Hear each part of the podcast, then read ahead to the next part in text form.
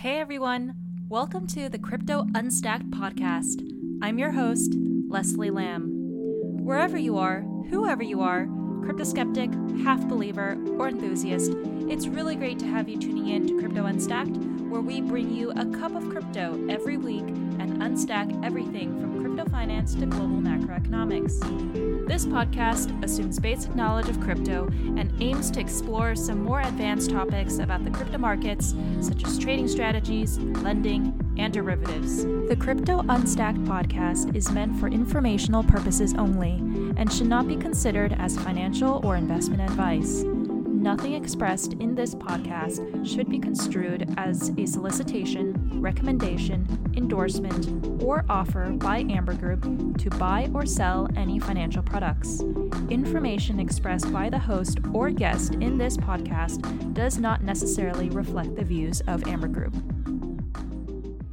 This week, I chat with Jason Choi, head of research at Spartan Capital, a long short crypto hedge fund based in Hong Kong. Jason joins us for the very first episode of our new DeFi Defined series. Over the next few weeks, I will be joined by traders, investors, and other thought leaders in the crypto space to cover all things DeFi. In this episode, Jason and I unstack how DeFi fits into Spartan's investment thesis and the fund's due diligence process for evaluating DeFi projects and tokens. For the non farmers listening to this episode, Jason breaks down Yield Farming 101 and offers his observations on the different market participants involved. We also chat about broader market trends and what's been fueling the recent ETH and BTC rally. All this and more. This conversation is packed with insights you don't want to miss out. Thanks so much for tuning in, and I hope you enjoy this week's episode.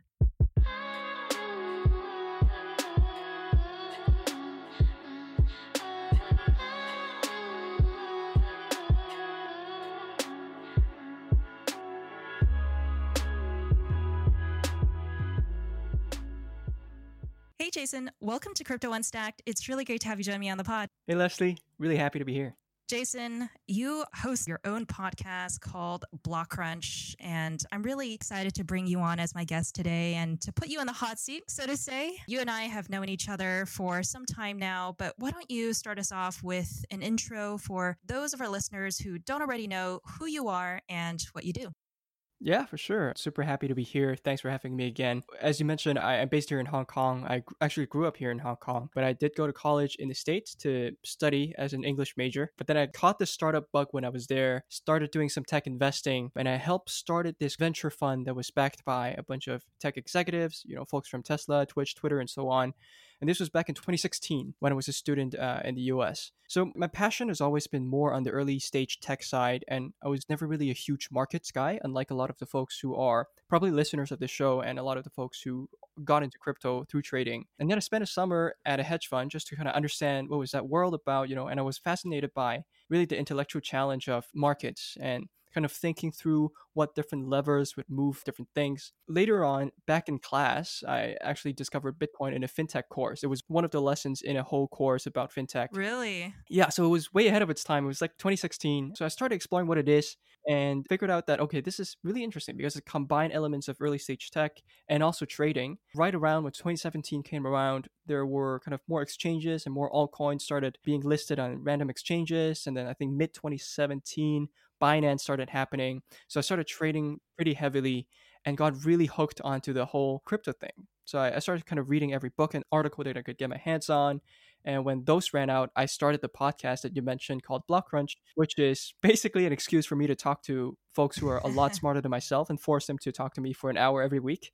And I've been doing that for a little over um, two and a half years now on the professional side, I was a management consultant. So I had some peripheral blockchain work there. And then I quit to invest full time in crypto in late 2018.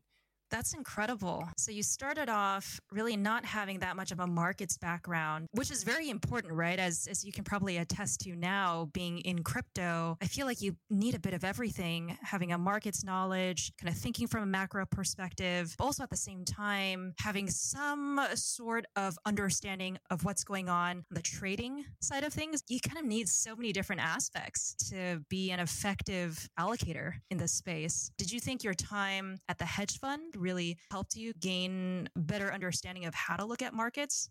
I think I had a better appreciation for why it's interesting to so many people. Um, but then the, the actual kind of trading acumen, um, I think I started developing when I was trading my own capital and really growing that prop capital uh, throughout 2017 and to, to today. Mm-hmm. And um, obviously, at first, I had no um, no kind of uh, intuition about risk management, position sizing, hedging, didn't know anything about options or anything. Um, so really in the past two and a half years, it was a crash course. So I kind of read everything I could find about futures and options, I read everything I could find about traditional FX trading, and really just try to learn as much as possible from kind of traditional frameworks and try to apply them to crypto. Part of the benefit having not come from a traditional kind of actual trading background is I think about things from a very first principle perspective.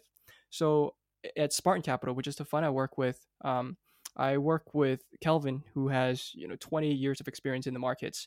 So I think that that's actually a really interesting dynamic where he brings that traditional risk management framework, and I bring in that kind of more crypto native mentality, and it, it actually works out quite well. Mm-hmm. Yeah, and I imagine your time starting up Contrary Capital also helped give you investor experience, right? Having bootstrapped this probably with other founders. You said this was 2016 while you were still in college. Yeah, I helped a really smart friend of mine called Eric Tarczynski start this up at Penn. I think they've grown it to a community of over 100 people now, but the core team itself is three people. And a fun story is that one of the former analysts at Multicoin Capital, uh, Ben Sparango, was also one of the folks who helped started this, um, but he started it also um, in another college. So it was kind of like different colleges. We have our own pockets where we invest in founders who are, you know, either MBAs or maybe grad students, maybe some undergrads as well. But that was more of a VC approach, so less about allocating capital in liquid markets. Got it. Okay. And how did you secure funding from the names that you mentioned, like Twitch and Facebook, these guys?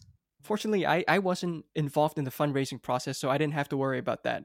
I was I was mostly in charge of kind of building up the partnerships from ground up, kind of building up the pipelines, sourcing companies. Um, so I helped source the first deal from the University of Pennsylvania, which was this HR kind of management software started by a Wharton grad there. But for me, it was mostly on the deal sourcing side, building up the partnerships that's required to start something like this. Whereas Eric, the guy who was leading it at that time, he would be going out and trying to raise money. I see. Got it. Now bring it back to your time with Spartan. You know, you had just come back to Hong Kong. How did you link up with Kelvin and the rest of the Spartan team?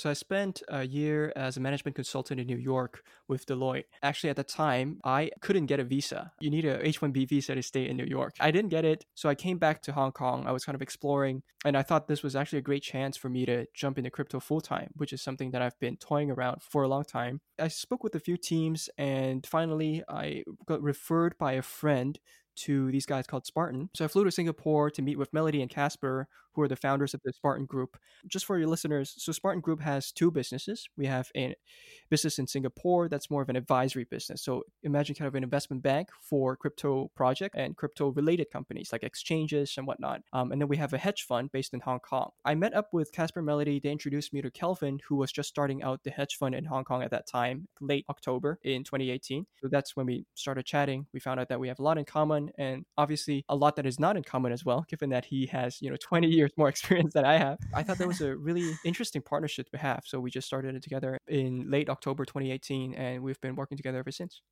Nice. It was probably a good time to start a fund when the markets are, you know, ripping as they, I guess, now are, maybe, uh, depending on how, you know, people think of uh, what's what's happening with this sort of simultaneous pumping of ETH and Bitcoin, which is kind of strange actually how how it all all came about in, in, the past few days. But I guess there are a lot of fundamental factors that drove this ETH rally, which we can talk about a little bit later. Here you are at Spartan, and I'm super grateful to have you on to help kick off our DeFi series. It's been all the rage, but past the headline news about the price action, there are actually really promising teams that have seemed to be building real products and getting a lot of traction because they found product market fit within the DeFi community. I know Spartan works with quite a few of these projects. But I guess it would be good to start on square one and talk more in depth about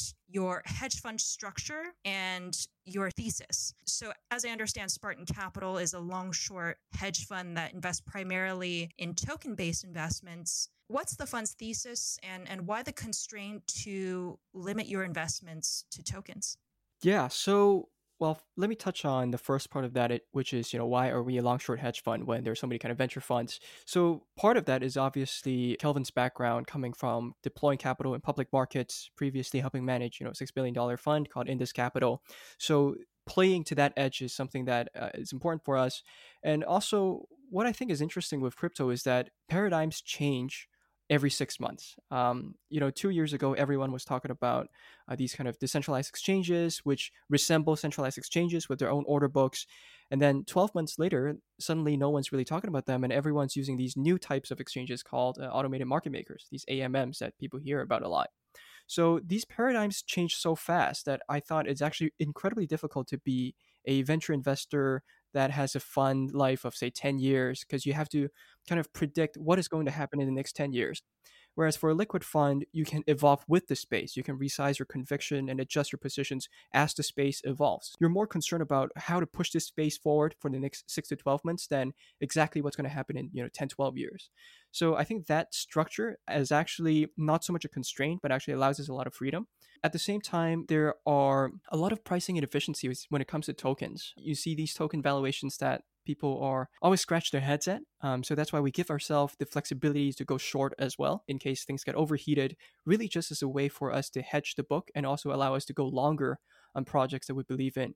But for the most part, we are very long biased. We're dedicated to the long term development of the space, and we take a very fundamental based approach to researching different projects. Um, so it's not dissimilar to how a VC would say due diligence a project, but we also have that element where we can manage an exit and manage kind of the conviction for different projects. Yeah, that's a very interesting point you make as a fundamental investor needing to understand what the drivers are within the space, which, as you say, constantly evolve, right? And in crypto, it seems like every couple weeks something is different there's another thing in the market people can point to and say, okay, well, I guess this is what's really driving this rally now for this particular token. You know, in order to have a macro understanding of what's going on, I feel like we need to go back to the fundamentals. So that's really what I want to talk to you about in relation to DeFi. There's just so much going on that it's so hard to keep up. The inner workings of DeFi are super complex I wanted to point to actually a very interesting tweet that I saw the other day. Sing Soro asked crypto Twitter to explain DeFi as completely as possible in a single tweet.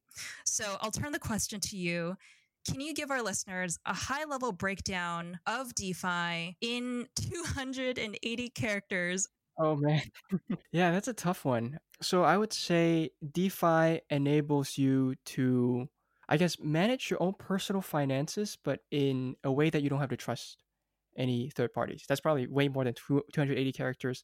But even that is a limiting definition because it's really a new paradigm. At, at, at the risk of sounding too fluffy, um, it, it, it is a new paradigm in the sense that you see these new financial primitives, um, like ways for people to trade, to save, to earn, to lend, to borrow, to speculate, uh, completely trustlessly. And all of these protocols can work together, uh, meaning unlike traditional fintech companies where you have uh, silos for Robinhood, silos for Stripe. Sure, they have their paid APIs, but for, for the most part, these companies operate in complete silos. Whereas for DeFi, imagine if you know Stripe and Robinhood and PayPal, all of these things are completely open and they can plug into each other, use each other's liquidity and users without permission. That's kind of the DeFi vision. That's definitely way more than 280 characters, though. but that last illustration that you gave, that's composability, right? right that's yeah. the symbol, I guess, of the DeFi space or what people point to as just like this magical thing that enables the coming together of all these different protocols. We've seen that over the past few weeks, different projects building on each other. And that's how the whole yield farming craze kind of came about. Going back to Spartan and your involvement in DeFi, Kelvin mentioned in, in a recent podcast that he was on, which I very much enjoyed listening to, that a quarter of your portfolio is allocated to DeFi. Are you looking to expand your portfolio in DeFi even more? If so, what are some key DeFi market trends that will continue to drive your investment confidence in the space? Yeah, so I don't know when that podcast was recorded, but it's probably a little bit over a quarter now, given how some of the DeFi uh, tokens have performed. It is one of a core thesis because we think it's one of the lowest hanging fruits use cases for blockchain. There are a lot of talk about Web3, decentralized Twitter, decentralized Amazon back in 2017. And while these visions are really inspiring and compelling, they're more difficult to achieve, not just from a technological perspective, but because of the user friction that you impose, right? If you build an Amazon that's decentralized, unless the experience is 10x better than the current Amazon, no one's going to go over. But on the other hand, DeFi is enabling people to do things that they simply cannot do in the traditional Web2 world. So that's why there's product market fit.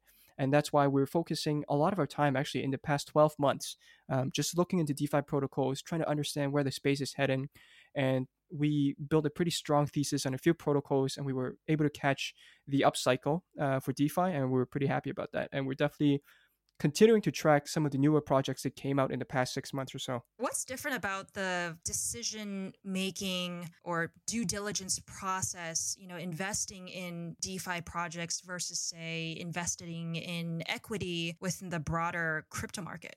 The main differentiation isn't so much between equity and tokens uh, because there are DeFi projects that raise in equity as well. So, for instance, some of the first generation DeFi projects like DYDX or Dharma, they didn't really have a token and it was deliberate, but they raised in equity, I think, with the potential to offer a token in the future. I think that the bigger differentiation is between the base layer ones that you hear a lot about back in 2017, like the EOS or like the Tron, the Ethereum killers versus DeFi.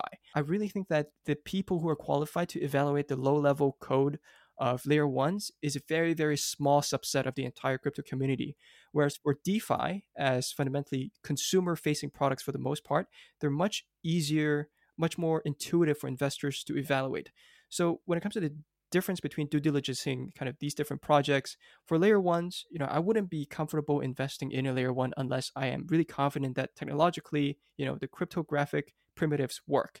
And for me to be able to make that judgment call, I need to have a certain degree of technical uh, capability. And not everyone can do that. Whereas for DeFi, it's much more intuitive in the sense that a lot of them today are almost mirrors or proxies of primitives that exist in the traditional finance world. So that due diligence process is more intuitive for most people. And that's why I think a lot of the funds and investors are also more interested in DeFi now than the layer ones as opposed to back in 2017 do you think at this point in time given where defi is right now and you know how much of a driver ethereum has been in in the evolution of this space do you think that there will be another layer 1 out there that will supplant ethereum as the base layer protocol yeah, I think I'm going to piss a lot of people off if, by saying this, but I, I do think there is an opportunity for other layer ones. Um, I know all of the all of the activity is pretty much taking place on Ethereum, and that's because liquidity begets more liquidity. Uh, if you just start a decentralized exchange on another chain with no assets there, it's incredibly hard to bootstrap liquidity and users. I think one of the miraculous things about Ethereum that is going to be impossible to replicate is actually ICOs. So I think a lot of people give ICOs a lot of flack for being very scammy. There are a lot of dubious projects, but it was also the only time that we'll see a mass asset creation event where you have thousands of new digital assets created on a base layer chain. Because now, if anyone tries to do that, they will be heavily regulated. Whereas in 2017, we had a Cambrian explosion of literally 1000s of mm-hmm. assets. And these assets, some of them obviously are scams or dubious, but some of them also managed to evolve from what they were in 2017 into actual productive assets. And now these have planted the seeds for what we know as DeFi today. So for any other chain to replicate that, it's technologically not difficult, but from a regulative a regulatory perspective, it's going to be very hard for them to cre- recreate the ICO boom. So they're going to have a really tough path ahead of them to bootstrap the same amount of liquidity that Ethereum does. But one interesting piece of news that came out yesterday was FTX Exchange announced that they're building a low latency and high throughput DEX on a chain called Solana, which is optimized for high throughput. That I think is a sign that there's interest from projects on developing on other chains, especially given the relatively high gas cost that we've been seeing lately on Ethereum, with more interest picking up in DeFi. So to sum it up, I do think that there is a chance for other chains. Do I think it's easy? I don't think so. I would probably place, you know, 50, 60% chance that Ethereum remains the winner in the next 5 mm-hmm. years. But I, I do think that if layer ones want to challenge Ethereum, now's the time, right? Right before Serenity transition to 2.0, right when gas fees are, you know, the center of attention, this is the time to pull the trigger. Mm-hmm, mm-hmm. Yeah, it seems like if you've been following the Ethereum project, you've been waiting for ETH 2.0 for a really long time now. What's the benefit you think ETH 2.0 will have on Ethereum? Yeah, so I think ETH 2.0 is kind of the full vision for Ethereum, right? I think Vitalik has been talking about this since day one. So theoretically, it should allow for, first of all, more efficiency by transitioning to proof of stake rather than proof of work. But it also brings up a lot of new challenges, like how do we deal with composability between shards? These are open technical problems that I don't have the expertise to evaluate on, but these are open questions that some of the smartest engineers in the world are still working on, and it's still an open debate. Um, so bringing mm-hmm. it back to the example of Solana, they're a chain that uses something called proof of history, which is very different from most of the other chains that are launching, including Ethereum 2.0 in the sense that they don't use sharding. They don't believe that sharding is good because they think that sharding would shard liquidity as well. If you have, you know, DeFi protocols living on different shards, how do they communicate with each other? So it's questions like that that makes it interesting time for other layer ones with drastically different value propositions to come to the stage and present themselves as an alternative for, you know, alternative DeFi ecosystems. And I think we're starting to see that with Solana, and I don't think that's going to be the last example we see. Right. You mentioned the FTX DEX. How will this be different from the other DEXs that we see in this space, like maybe just very high level? Yeah, so most of the DEX, I should say probably all of the DEXs today are built on Ethereum. Um, and for some of the maximally decentralized one, basically every click, every interaction with the DEX is a transaction on the Ethereum network. And as you know, the Ethereum network transactions take some time and also require pretty high gas mm-hmm. costs, especially when the network is congested. There are stories of people on Twitter sharing how when they were interacting with some of the DeFi dexes, they needed to pay fees up to, you know, $30, $50 for a $10 transaction. So obviously that prices a lot of the smaller guys out. Whereas for Serum, which is this new DEX on FTX, and I'm not sponsored by them, uh, I just think it's an interesting example.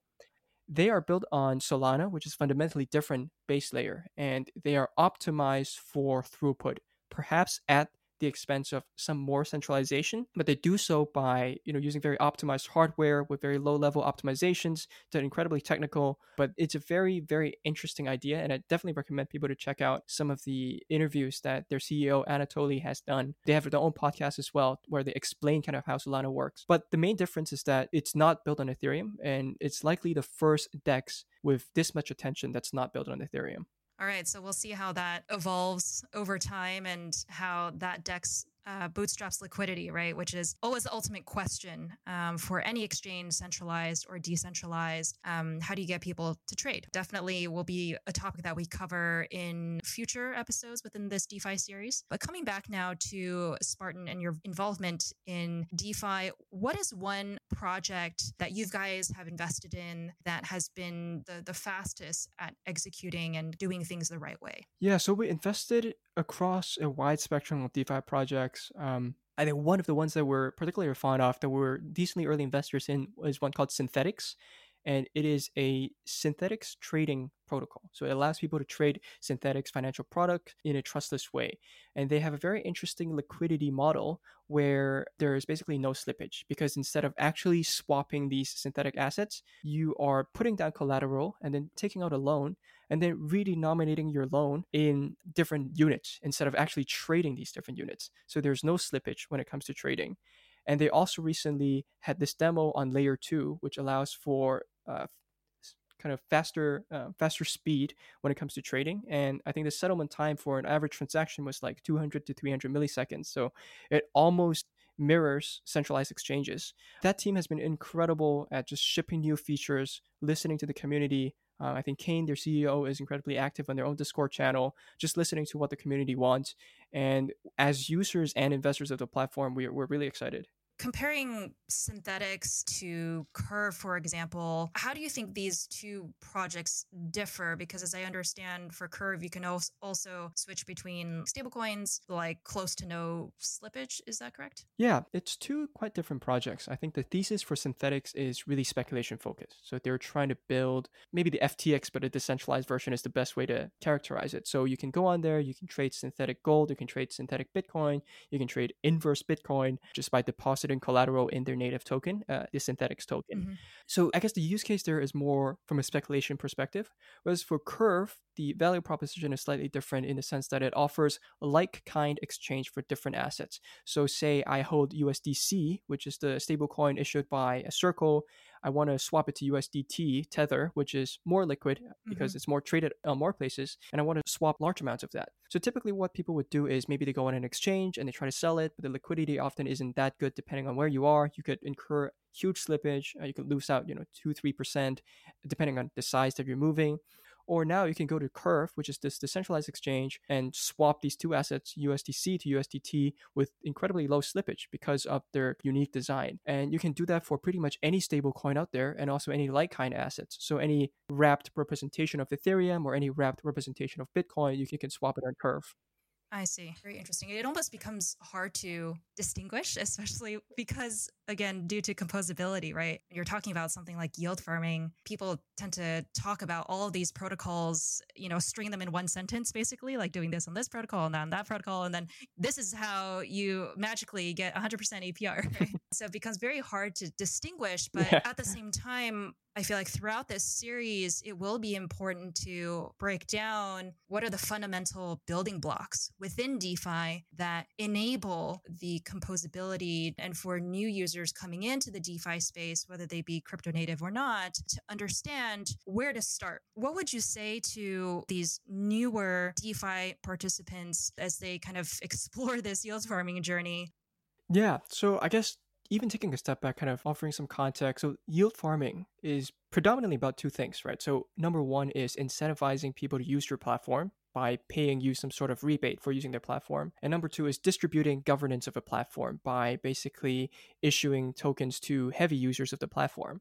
It's so risky for some of these newer projects, as you mentioned, right? There's a lot of smart contract risk for some projects that are just coming out on the block these past two weeks. They don't even have any audits yet. So I'll be hard pressed to find any institutional investor with outside mm. capital, with LP money, who can mm. reasonably put a lot of capital into this. So what happens is that most of the people who do yield mining are retail. Instead of uh, having kind of cartelization where you have massive funds holding a large amount of the tokens, you actually have a lot of retails or maybe some whales holding some of the tokens instead. So I, I think that's a really interesting and fundamentally disruptive development in DeFi. Now, in terms of the risks, there are many. Um, so number one is the price risk. So people need to understand where these 1000% APY returns are coming from. It's coming from the price of the governance tokens that are being distributed being propped up on relatively illiquid exchange. So the moment the prices unwind, the APYs will come down. Your bet is not just on receiving this APY, your bet is also on the price of the tokens. You're fundamentally taking a long view when you engage in yield farming, unless you're immediately selling some of your yield, of course. Mm-hmm. But even if you're doing that, there's still smart contract risk. So there are a lot of projects that really leverage this composability um, feature where they plug into other projects, they incentivize usage on other projects, um, and there are a lot of um, kind of compounding risks because even if you think this project, project A, is incredibly safe, if they're plugging into, say, project B, which in turn plugs into project C and D for certain parts of the features, as long as one part of that collapses, it's still a massive risk.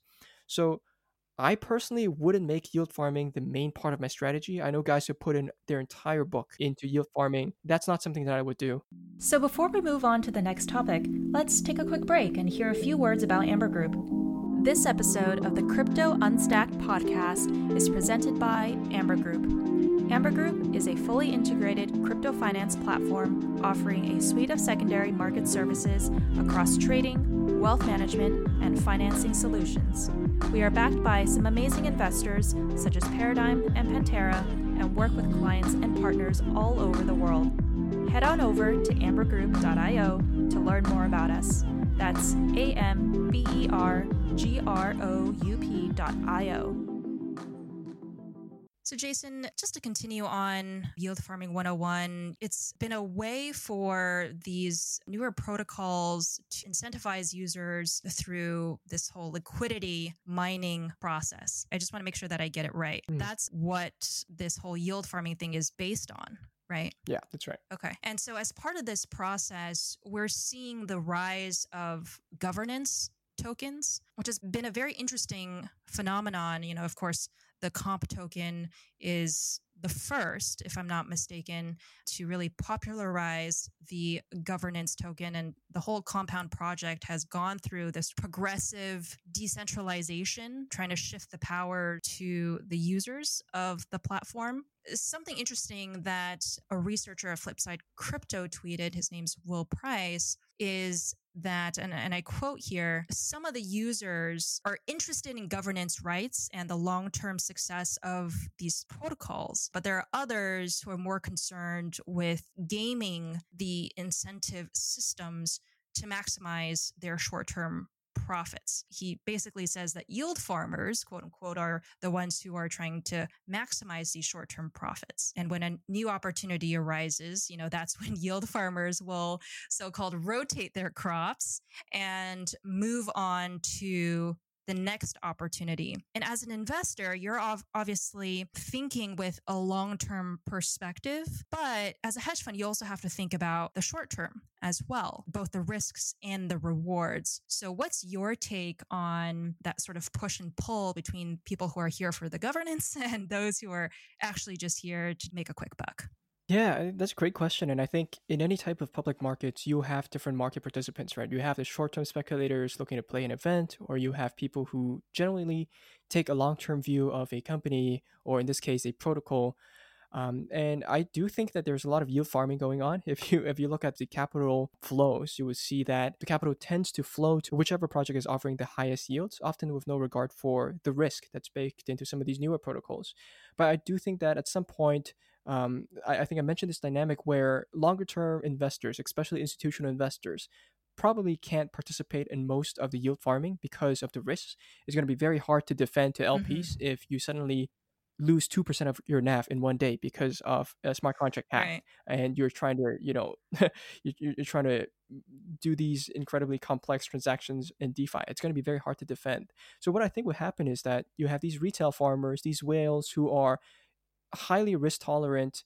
They come in and basically mine these tokens, and over time, they will swap hands into the longer term investors.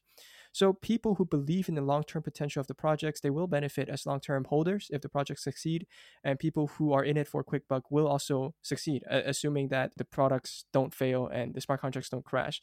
And they are taking on the risk of farming for basically these investors. So I, I, think there will be a scenario where you have a lot of whales come in, farm these tokens, and then over time they will swap hands to longer term, kind of stronger hands uh, investors. There's been this really interesting rally we're seeing in the markets with ETH kind of breaking out now past like 300, uh, which it hasn't done in a while. And you can sort of point to different drivers, as you mentioned earlier, things like ETH 2.0 or all of this DeFi craze, right? It's like it sort of makes sense why capital would be piling into ETH. With this sort of rip in price, you've tweeted that it's so called capital cycling from mid to low cap DeFi into these larger cap coins, Bitcoin and Ethereum. But you say that it takes much more capital to move the big cap. So if the capital cycles back, it'll be very interesting because that's going to be a, a whole pool of money, presumably new capital that's coming into the DeFi space. And a lot of the use case for DeFi right now is leverage trading. At the end of the day, very curious to hear your thoughts on who's coming into the market at this point in time that's driving the Bitcoin and Ethereum rally. Yeah. So obviously there is probably continued interest from new capital ever since the Paul Tudor Jones news about Bitcoin. I think that probably took away the career risk for a lot of fund managers in the institutional space who have been wanting to allocate to something like Bitcoin. Now, I don't think institutions are coming to DeFi tokens anytime soon. And I do think the recent move, you can tell by the drawdown of these mid cap DeFi tokens and the outperformance of ETH and BTC over the past two days, that it's probably people cycling profits from these yield farming or just cycling profits from DeFi tokens in general back into the bigger caps. Part of the reason why ETH has more momentum is also because a lot of the yield that's earned is denominated in ETH as well. So, for instance, when people were farming on this new project called YFI, when they acquired the new YFI tokens, the most liquid venue to trade that was YFI against ETH on Balancer or on Uniswap.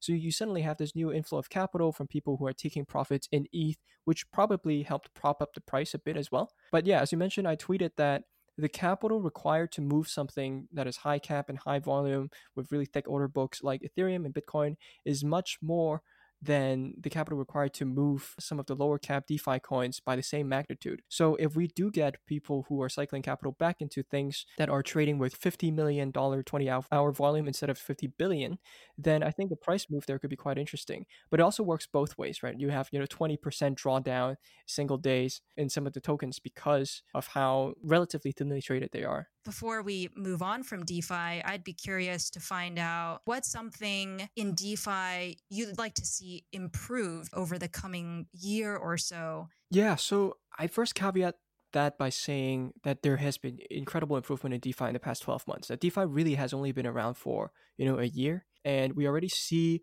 projects that started with trying to replicate what's happening in the kind of Web 2.0 world, right? Projects trying to build centralized exchanges, but in a trustless setting, uh, but offering terrible user experience, to products today in DeFi that are offering fundamentally better experiences than any centralized counterparts.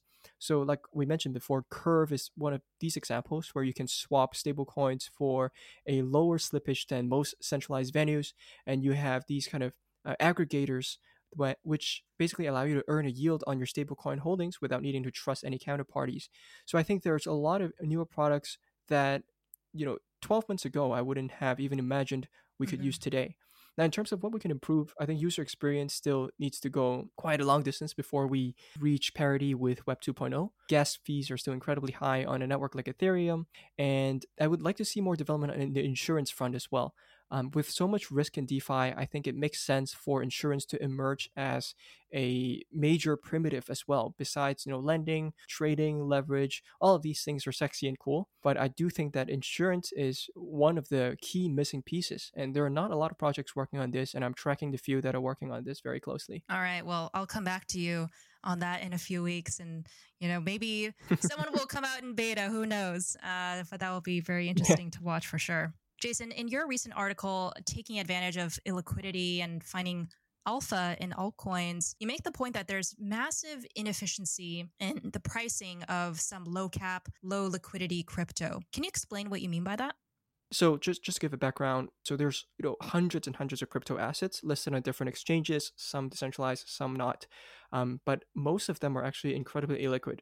So for a median-sized hedge fund in crypto, which is very small, around five million dollars, to build any position in things that are beyond the top 50 coins is very hard. It's going to take a few days, uh, if not a few weeks, um, especially the further out the curve you go. Um, so that means that most of the sophisticated investors are not mm-hmm. participating in the lower cap regions. So that means there's not really any sophisticated price discovery there. So that's why for retail investors who are you know looking across the uh, token universe i think there's a lot of alpha to be found by looking in the lower cap regions where there is no sophisticated price discovery yet. Because when these tokens get listed on exchanges when these tokens start to pick up in interest and finally allow institutions to participate allow you know crypto funds and more sophisticated investors to participate then we will often see a re-rating of the projects. Now obviously this works both ways. You can have projects that are extremely overvalued because of thin float. You just have a few whales who are trying to pump this coin and sell it OTC to funds and basically trying to show this product all day on Twitter. Now that it works both ways as well because when these tokens list on more liquid exchange, you know people can take profit. People who have too big of a position can finally exit, and it could drastically re-rate the price to the downside as well. So what I mean to say with that tweet is that there's just incredible amount of inefficiency when it comes to valuations. So I don't trust the valuation of anything that's say below top 50 in CoinMarketCap, but that also gives you ample opportunity to go long, to go short, or whichever. But obviously this is not financial advice. Just thought I'd put that disclaimer out there. Yeah, for sure. I mean, what's your valuation framework for evaluating these types of tokens when they really haven't had product market fit yet? Or do you only look at tokens that are backed by projects that have found product market fit?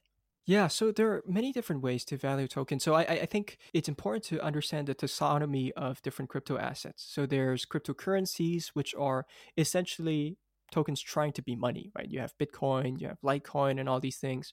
So those are a bit harder to value but for the most part, things in DeFi actually resemble equity in the sense that by holding a token, you are entitled often to a share of the fees generated by users of the platform. It's less like money and, and monopoly money than people might think. It's actually um, tokens that entitle you to some sort of dividend. Now, to perform valuation analysis on these, you could perform basic DCFs like traditional finance, but for the most part, it's not too actionable in my experience because you don't know what multiples to apply, you don't know what multiples other people are using, and as a predominantly retail driven market, valuations can stay irrational longer than you can stay solvent.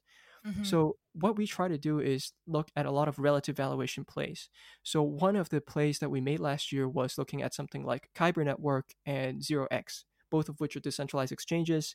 And we were looking at the volume that is generated on these decentralized exchanges and the fees that are generated. And we realized at that time that Kyber was generating multiples of 0x volume consistently um, for a long period of time, but the valuation was a fraction of the 0x token. So to us, that screams inefficiency. So a good trade to have done was, you know, long KNC, uh, short 0x, or even just long KNC, which we've done and we've been quite happy about. So it's, it's really plays like that in terms of kind of relative valuation plays that are easier to make. But over time, I do think we'll see more sophisticated valuation frameworks. And I'm a huge fan of people like Chris Burniske, who wrote this mm-hmm. book called Crypto Assets, as well as a few other analysts on the show that I, am pretty sure you know your, your listeners would have heard from on Twitter because they're often quite vocal. Jason, as we uh, close out the conversation about DeFi, I definitely wanted to touch on some of the things that are going on over here in Asia. What's interesting that you and I talked about prior to recording is the user dynamics within DeFi. And I wanted to have you share your thoughts on what you're seeing here in Asia, who's participating on what protocols. Yeah, so I think part of the attraction to DeFi is the composability, right? You can plug into any project without permission. That means you can do innovation pretty much anywhere on earth. So I think people have this impression that a lot of DeFi development is happening in Silicon Valley because the first batch of DeFi projects like Maker, Compound, DYDX, Dharma, are all based in San Francisco. But that, that's actually no longer the case, right? You have projects like Kyber that's based in Singapore. You have Ren, which allows you know cross-chain swaps that's based in Singapore. I believe AirSwap's based in Hong Kong. You have Band Protocol based in Thailand. Balancer, I think the CEO Fernando is based in Portugal. So you have these projects that are based all over the world already. So it's very much a global phenomenon. But in terms of the users, obviously it's hard to tell where exactly the users are because it's all pseudonymous but i'd assume that a lot of the people who are tinkering with yield farming a lot of people who are trading on dexes who are very active users of these decentralized protocols are based in asia um, particularly in regimes with no capital gains taxes.